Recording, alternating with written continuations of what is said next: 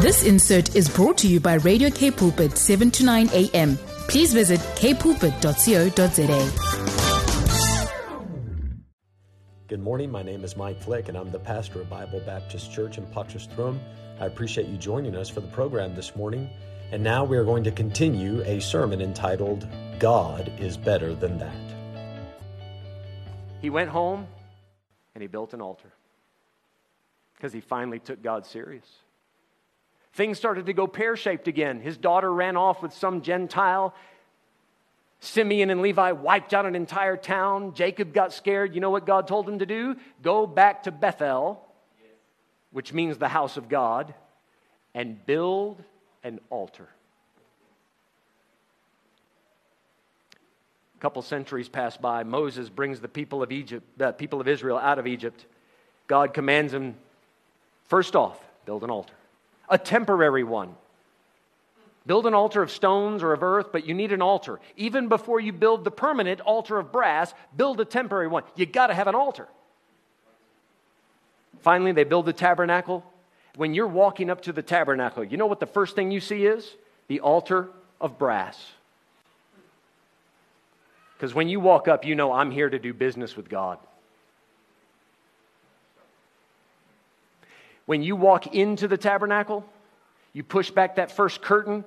On the left, you see the candlestick. On the right, you see the table of showbread. But before you can enter into the Holy of Holies, where the presence of God was manifested by the Ark of the Covenant, there stands the altar of incense. Every time you want to approach to God, brother, sister, there's an altar. David, he has access to the altar down by the tabernacle. You might remember 70,000 people died in one day. David said, God, what do I do to fix this? God said, build an altar. Solomon makes the temple stand. He builds that temple. After seven years of building, oh God, help us not to take seven years of building, but after seven years of building, the Bible says Solomon walked over to that altar he stood, then he kneeled down, he lifted up his hands, and he prayed and he dedicated that house, but he did it by an altar. Because what good is the house of God if you don't have an altar?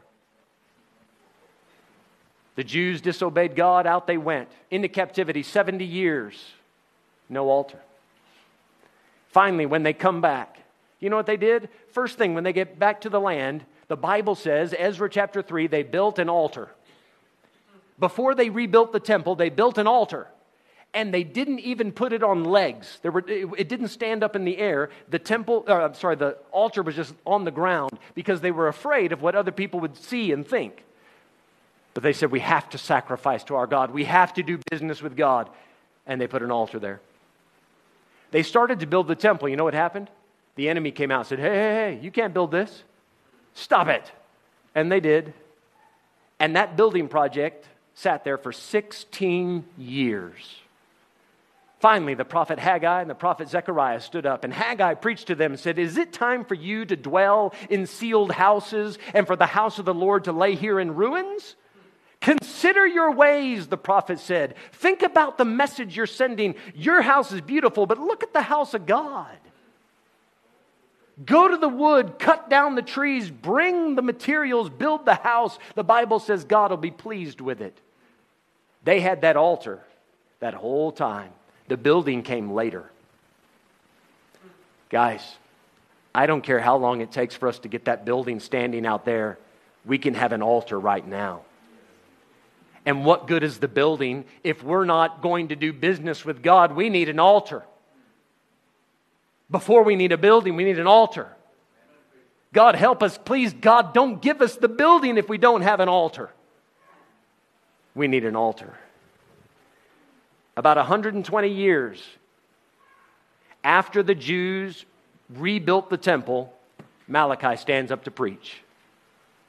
Chapter 1 and verse number 6. A son honoreth his father, and a servant his master. If then I be a father, where is mine honor? And if I be a master, where is my fear, saith the Lord of hosts? Unto you, O priests, that despise my name. And ye say, Wherein have we despised thy name? God, what do you mean we're taking you lightly? What do you mean? You, Now, brother, sister, you and I, as saved people, we are priests. We are spiritual priests. 1 Peter chapter 2 says we're supposed to offer up spiritual sacrifices, all of us, not just the pastor. He asked the priest,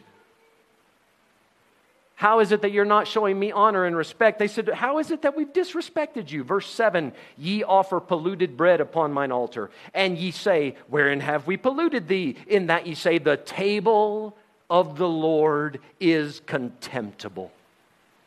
The word contempt means you're taking it lightly.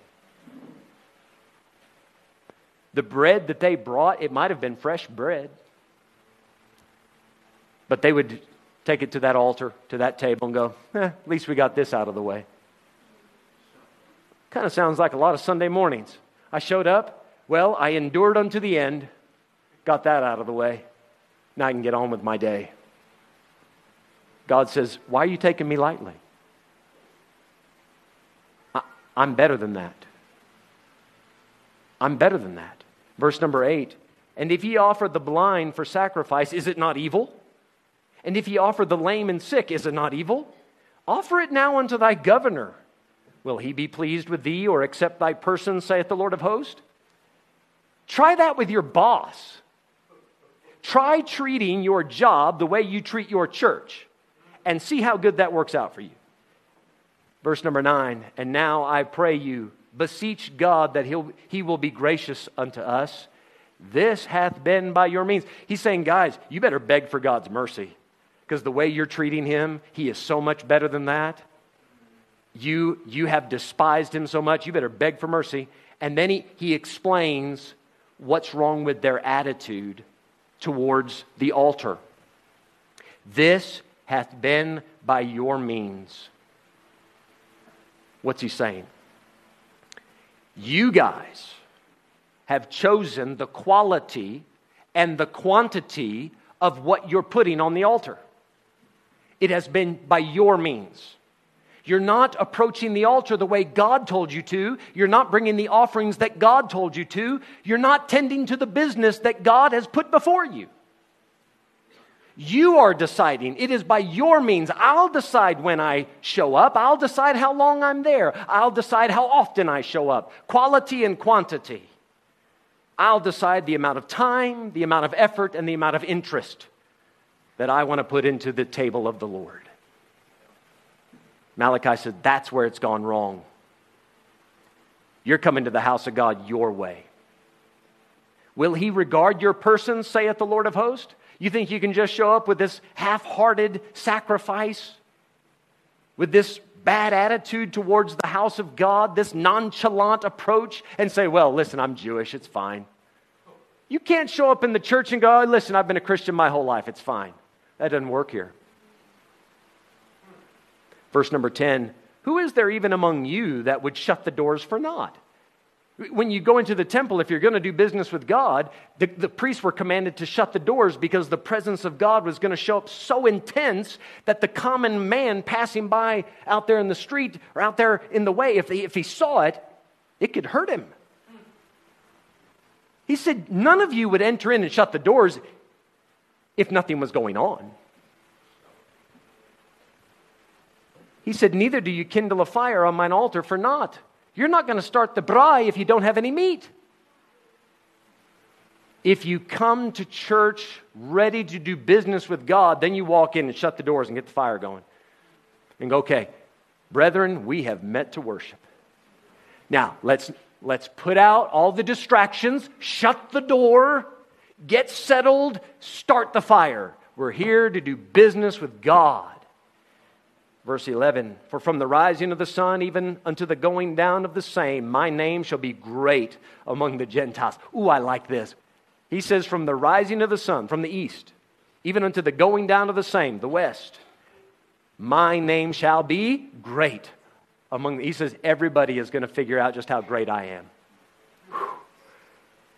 He says, And in every place incense shall be offered unto my name, and a pure offering, for my name shall be great among the heathen, saith the Lord of hosts.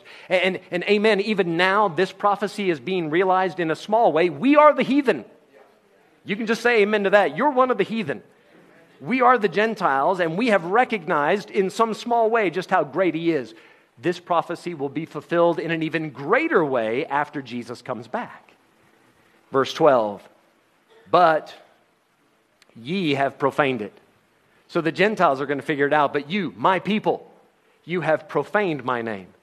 But ye have profaned it in that ye say, The table of the Lord is polluted, and the fruit thereof, even his meat, is contemptible. Taking that altar as if it's a small, useless, defiled thing. Well, you know, I'm not going to go to church because, you know, there are problems at the church, and I don't like all the people at the church. And okay, you can make excuses all you want for why you don't want to take it serious. It doesn't, it doesn't get you out of your responsibility to treat that table with respect. He says in verse 13, Ye said also, Behold, what a weariness is it. Oh, God, help me now. You know what they were saying? Ah. We, we've, we've gone to church three times this week already. He wants us to go again. I've gone to church three days this month. We're tired of it. What a weariness is it? And ye have snuffed at it. You understand what snuffing is? That's snuffing. Ye have snuffed at it saith the Lord of hosts. And, here's another problem, and ye brought that which was torn, and the lame and the sick, thus ye brought an offering. Should I accept this of your hand, saith the Lord? Is it, you want me to take that? You, know what he's going to get at in the next verse? I'm better than that. I'm better than that. Thank you for following along so far to this sermon entitled, God is Better Than That. We hope that you can join us next week for the continuation of this sermon. In the meantime, if you would like to reach out to us, you'll find our contact details at bbcpoch.com. Can also follow our YouTube channel, Bible Baptist Poch.